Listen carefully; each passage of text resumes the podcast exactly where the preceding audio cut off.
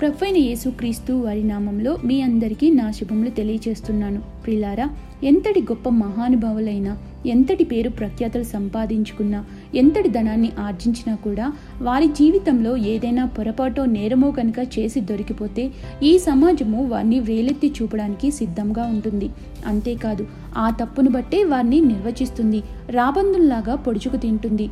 అయితే పరిశుద్ధ గ్రంథంలో కనుక చూసినట్లయితే అటువంటి భయంకరమైన జీవితాన్ని కలిగి తాను ఏ తప్పు చేయనప్పటికీ కూడా సొంత వారే వెలివేసినప్పటికీ దేవుడు అతన్ని చేరదీస్తారు. ఇస్రాయేలీలను రక్షించడానికి ఒక అధిపతిగా నాయకునిగా గొప్ప పదవిని దేవుడు అనుగ్రహిస్తారు. అతడే బహుపరాక్రమం కలిగిన బలాఢ్యుడైన యోప్తా ఈ యోక్త ఒక వేశ్యకు జన్మించి భయంకరమైన గతాన్ని కలిగి ఉండి ఆయన వాళ్ళ చేతనే వెలివేయబడతాడు. వారి యొద్ద నుండి పారిపోయి అల్లరి జనం మధ్య తన జీవితాన్ని కొనసాగిస్తాడు. కోపంలో సమాధానం చెప్పకూడదు. సంతోషంలో మాటని ఇవ్వకూడదు.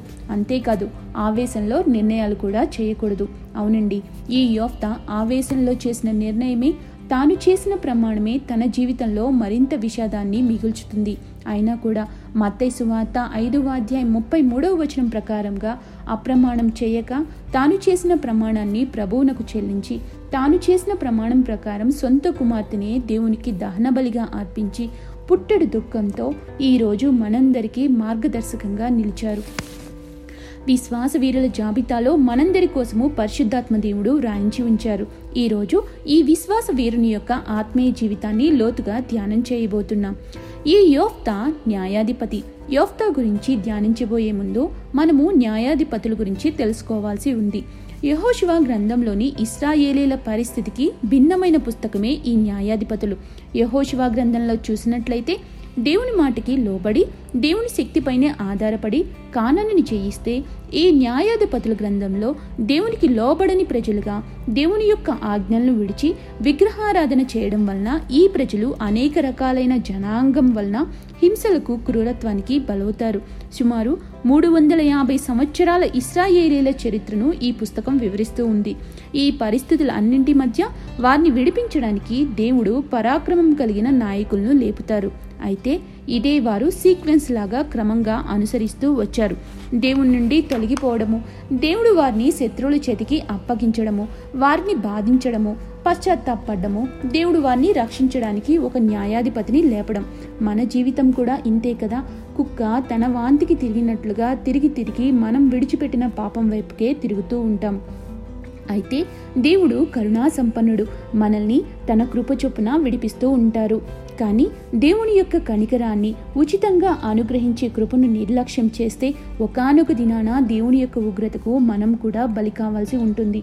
హెబ్రి పరిశుద్ధ గ్రంథమందు షో పెట్రిమ్ అనే పేరుకు న్యాయాధిపతి ఏలువాడు రక్షకుడు విమోచకుడు అనే అర్థాలు ఉన్నాయండి.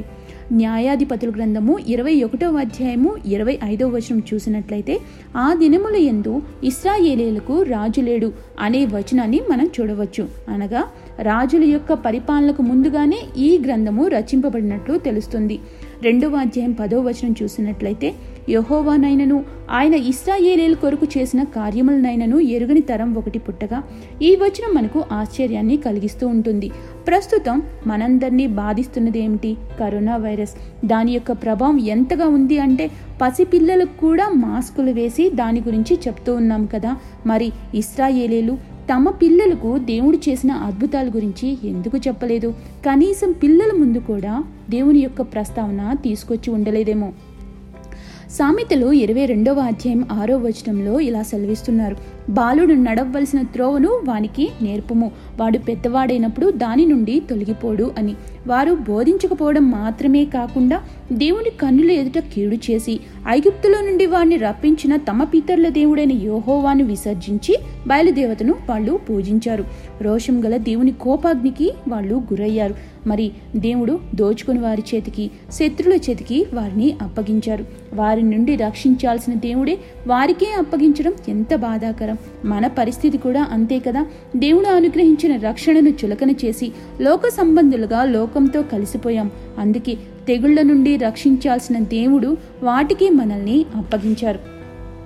ఆ కాలంలోనే వారి నిట్టూర్పులను విని సంతాపంతో దేవుడు వారి కొరకు న్యాయాధిపతులను పుట్టిస్తారు.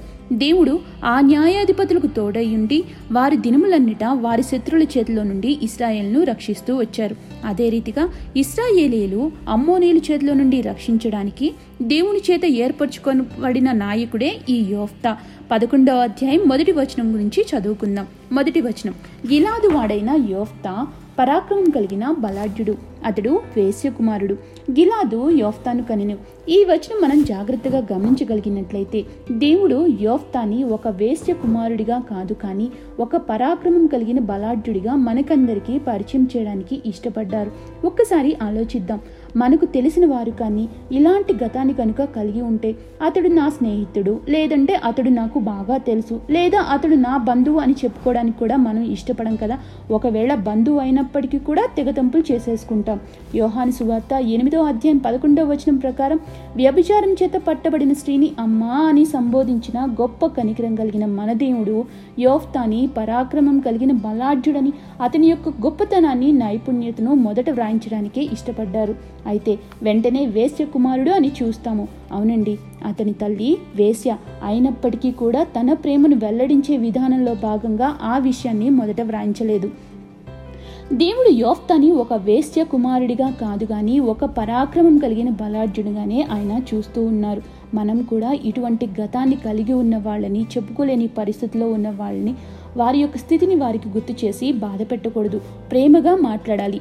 ఈ యోఫ్తా గిలాదువాడు బహుపౌరుషము దేవుని కోసం రోషం కలిగిన ఏలియా ఊరివాడు. ఇతని తండ్రి పేరు కూడా గిలాదుగా మనం ఇక్కడ చూస్తూ ఉన్నాం. ఇతని తండ్రి గురించి ఏమీ వ్రాయబడి లేదు. తర్వాత వచనాన్ని చూసినట్లయితే గిలాదు భార్య అతనికి కుమారులను కనుక వారు పెద్దవారే యోఫ్తాతో నీవు అన్యశ్రీకి పుట్టినవాడు కనుక మన తండ్రి ఇంట నీకు స్వాస్యము లేదనిరి. మన తండ్రి అని ఇక్కడ వాళ్ళే చెప్తున్నారు. వేశ్య కడుపును జన్మించడం యోఫ్తా చేసిన తప్పు కాదు కదా. తల్లి యొక్క పాత జీవితాన్ని బట్టి వీళ్ళు తన స్వంత సోదరునే ద్వేషిస్తూ ఉన్నారు. యోఫ్తా తన స్వంత వారి చేత ద్వేషింపబడ్డాడు విడిచివేయబడ్డాడు. యోక్త యేసు క్రీస్తు వారిని ప్రతిబింబిస్తూ ఉన్నారు. యోహాను సువార్త ఏడవ అధ్యాయం మూడు నుండి ఐదవ వచనాల్లో తన స్వంత ఊరి వారు తన స్వంత ఇంటి వారే క్రీస్తు యందు విశ్వాసముంచలేదు. క్రీస్తును కూడా ద్వేషిస్తారు. మూడవదిగా యోఫ్తా తన సహోదరుల యొద్ద నుండి పారిపోయి టోపు దేశంన నివసింపగా యోఫ్తా వారి అన్నలకి ఎదురు చెప్పలేదండి. అతడు పరాక్రమం కలిగిన బలాఢ్యుడు అయినప్పటికీ కూడా వారితో యుద్ధం చేయడం పెద్ద పనేమీ కాదు కదా. అయినప్పటికీ వారి సహోదరులకు గౌరవాన్ని ఇచ్చి ఎదురు మాట్లాడకుండా వారికి విధేయతను చూపి అక్కడి నుండి పారిపోయాడు. మొదటిగా యోఫ్తా తల్లి ఒక వేశ్య ఒక విషాదకరమైన గతం. రెండవదిగా సహోదరులు ద్వేషించారు. మూడవదిగా ఇంటి నుండి అయిన వాళ్ళ అందరి నుండి పారిపోయాడు. ఇంతవరకు ఏ ఒక్క మంచి అయినా తన జీవితంలో చూడలేదు. ఎవ్వరు లేని ఒంటరివాడు ఈ యోఫ్తా. అయినప్పటికీ దేవుని యందు విశ్వాసముంచాడు. ముందు ముందు వచనాల్లో మనం అదే చూస్తాము. నాలుగవదిగా అతను పారిపోయి టోపు దేశంన అనగా అర్థము దేవుని బలిష్టమైన చేతి క్రిందకు చేరాడు. అల్ల అల్లరి జనం యొద్ద అతని జీవితం సాగింది. ఈ గడియలోని అమ్మోనీయులు ఇస్రాయేలీలతో యుద్ధానికి దిగుతారు. అందువల్ల గిలాది పెద్దలు టోపు దేశం నుండి యోఫ్తాను రప్పించుటకు పోయి నీవు వచ్చి మాకు అధిపతివై ఉండుము. అప్పుడు అమ్మోనీయులతో యుద్ధం చేయుదుము అని చెప్తారు. కీర్తనకారుడైన దావీదు గారు ఇరవై మూడో సంకీర్తన ఐదో చరణం ప్రకారంగా శత్రువులు ఎదుట దేవుడు భోజనాన్ని సిద్ధపరిచారు ఈ యోఫ్తాకి. ద్వేషించి తరిమివేసిన గిలాదు పెద్దలే ఈ రోజు తిరిగి రమ్ము అని బ్రతిమలాడుతూ ఉన్నారు. మాకు నాయకుడుగా ఉండు అని అంటున్నారు. దేవుడు యోఫ్తాని వారికి నాయకుడిగా ఒక గొప్ప ప్రమోషన్నే ఇచ్చారు. ఎక్కడ వెలివేయబడిన వేశ్య కుమారుడు ఎక్కడ ఇస్రాయేలీలకు న్యాయాధిపతి? అంతే కదండి. దేవుడు తన్ను గణపరిచేవారిని ఆయన కూడా గణపరుస్తారు యోహాన్ గారు సెలవిచ్చినట్లు ఆయన హెచ్చవలసి ఉంది మనము తగ్గవలసి ఉంది. ఏడో వచనాన్ని చదువుకుందాం. యోఫ్తా వారితో ఆ రోజు మీరు నన్ను తరిమివేశారు. ఈ రోజు మరలా వచ్చారేమి? అని ప్రశ్నించినప్పుడు వారు అమ్మోయిలతో యుద్ధం చేసిన ఎడలా నీవు అధికారి అవుతావు అని యోఫ్తాతో అంటారు. పద్దెనిమిదో సంకీర్తన ముప్పై రెండు నుంచి ముప్పై నాలుగో చరణాల్లో ఈ విధంగా ఉంటుంది. నాకు బలము ధరింపచేయువాడు ఆయనే. నన్ను యథార్థ మార్గంలో నడిపించువాడు ఆయనే అని దేవునిపైనే ఆధారపడ్డాడు ఈ యోఫ్తా. అదే సందర్భాన్ని మనం తొమ్మిదో వచనంలో చూడవచ్చు. ఇక్కడ ఒక గొప్ప స్టేట్మెంట్ని ఇస్తారు ఈ యోఫ్తా. అమ్మోనియలతో యుద్ధం చేయుటకు మీరు నన్ను గిలాదుకు తిరిగి తీసుకుపోయిన మీదట ఏహోవో వారిని నా చేతికి అప్పగించిన ఎడలా. మొదట్లోనే చూసాం కదా ఏమీ లేనప్పుడే ఆయన దేవుని యందు విశ్వాసముంచి దేవునిపైనే ఆధారపడ్డారు. అంతేకాని తన యొక్క శక్తి సామర్థ్యాలను బట్టి యోఫ్తా అతిశయించలేదు. ఆరోదిగా యోఫ్తా వారి వారు ప్రధానిగాను అధిపతిగాను యోఫ్తాని నియమిస్తారు. యోఫ్తా అమ్నోనీల రాజు వద్దకు వర్తమానాన్ని పంపినప్పుడు అందుకు రాజు తిరస్కరిస్తాడు. ఐగుప్తు నుండి వచ్చినప్పుడు అర్నోను మొదలుకొని యొబ్బైకు వరకు యోర్ధాను వరకు నా దేశాన్ని ఆక్రమించుకున్నారు అని తిరిగి సమాచారాన్ని అందించినప్పుడు యోఫ్తా దేవుడుకు వారికి వాగ్దానం చేసి ఆక్రమించుకోమని చెప్పిన దేశాన్ని రాజులు ఏ విధంగా వ్యతిరేకత చూపి యుద్ధానికి దిగారో అతడు వివరిస్తాడు. దీన్ని బట్టి అతడు ధర్మశాస్త్రాన్ని పితరుల యొక్క చరిత్రను బాగుగా ఎరిగి ఉండి దేవుని ఎందు భయభక్తులు కలిగిన వాడు అని మనం అర్థం చేసుకోవచ్చు. అయినప్పటికీ వారు ఒప్పక యుద్ధానికి దిగినప్పుడు యోఫ్తా దేవుణ్ణి ఆశ్రయిస్తాడు. నీతిమంతులు మొర్రపెట్టగా యోహోవా ఆలకించును. అయితే యోఫ్తా అమ్మోనేలు నా చేతికి అప్పగిస్తే ఇంటి ద్వారం నుండి మొదట బయలుదేరి వచ్చినదేదో అది యోహోవాకు ప్రతిష్ఠితమగును అని ఆవేశంలో దేవునికి ఒక ప్రమాణాన్ని చేస్తాడు. ఆ ప్రకారమే అతడు యుద్ధం నుండి గెలిచి తిరిగి వచ్చినప్పుడు తన కుమార్తె మొదట ఎదురవుతుంది. అంతే ఒక్కసారిగా తండ్రి హృదయం బ్రద్దలైపోతుంది అంతే బట్టలు చింపుకొని తల్లడిల్లిపోతాడు ఆ యోఫ్త. అయ్యో నా కుమారి నీవు నన్ను బహుగా కృంగతీసితివి. నన్ను తల్లడించి చేయి వారిలో ఒకదానివి అయి ఉన్నావు. నేను యోహోవాకు మాట ఇచ్చి ఉన్నాను కనుక వెనక్కి తీయలేను.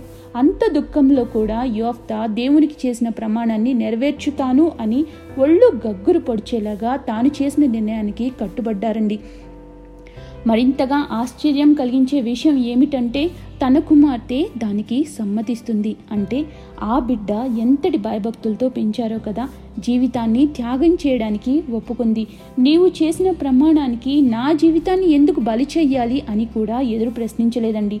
తండ్రికి ధైర్యం చెప్పే రీతిగానే ఆమె అయ్యో ఇలా ప్రమాణం చేసావా అని కూడా అనకుండా తండ్రి దేవునికి మాట ఇచ్చితివి నీ మాట చొప్పునే చెయ్యి అని తన జీవితాన్ని సిద్ధపరిచి రెండు నెలల కన్యత్వాన్ని బట్టి ప్రలాపించి తను తాను అర్పణగా దేవునికి ప్రతిష్ట చేసుకుంది. ఈరోజు యఫ్తా జీవితం ద్వారా దేవుడు మనతో మాట్లాడుతున్నారు. ఎలా పెరుగుతున్నారు? మన పిల్లలు. పిల్లలు దేవుని భయంలో పెరుగుతున్నారా? దేవునికి మాట ఇస్తే దానికి విధేయత చూపాలి అని ఎవరు నేర్పించారు యోఫ్తా బిడ్డకి? దేవునికి ఇచ్చేది శ్రేష్టమైనది ఇవ్వాలి అని రెండు నెలలు సిద్ధపడింది. అంతేకాదు తండ్రి మాట తండ్రి యొక్క మాటకు విధేయతను చూపింది. ఎవరు చెప్పారు? తండ్రి అయిన యోఫ్తా కాదంటారా? గొప్ప తండ్రి గొప్ప విశ్వాస వీరుడు. నన్ను చేరదీసే వారే లేరు. ప్రేమించే వారే లేరు. ఎటు దిక్కుతోచిన పరిస్థితుల్లో ఉన్నాను అని అంటావా? యోఫ్తా చెప్తున్న మాట ఇదే. నా తల్లి వేసే అండి అందరూ నన్ను అవమానించినప్పుడు కూడా నేను దేవునిపైనే ఆధారపడ్డాను. ఇంటి నుండి వెలివేసినప్పుడు కూడా నేను దేవునిపైనే ఆనుకున్నాను. నాకు తండ్రి లేడు భార్య లేదు. నా జీవితం అంతా ఒంటరి వాడినై దుఃఖభరితమైనా కూడా దేవుని మాటకు నేను విధేయతను చూపాను. దేవుని అందే భయభక్తులను కలిగి ఉన్నాను. నా కుమార్తెను కూడా నేను అదే విధంగా పెంచాను. తన జీవితాన్ని నేను ఆవేశంలో చేసిన నిర్ణయానికి నా కుమార్తె కట్టుబడింది. నా కంటికి రెప్పలా ప్రేమించిన నా బిడ్డ విధేయత చూపించింది. దేవుని ఎందు భయము నా మాటికి గౌరవాన్ని ఇచ్చి తన్ను తాను అర్పించుకుంది. అది కూడా తన్ను తాను దేవుని సన్నిధిలో పరిశుద్ధపరచుకుంది. గుండెలు పిండేసే ఈ యోఫ్తా జీవితం మనందరికీ మాదిరికరం. విశ్వాసవీరుడు. జీవితంలో అన్నీ కోల్పోయినా దేవుని మాత్రం కలిగి ఉన్నారు. మనం కూడా ఆయన ఎందే విశ్వాసం ఉంచుదాము ఆయనపైనే ఆధారపడదాము. భయభక్తుల్లో మన పిల్లల్ని కూడా పెంచుదాము. అట్టి కృపా ధన్యత పరిశుద్ధాత్మ దేవుడు మనందరికీ అనుగ్రహించు ఆమెన్.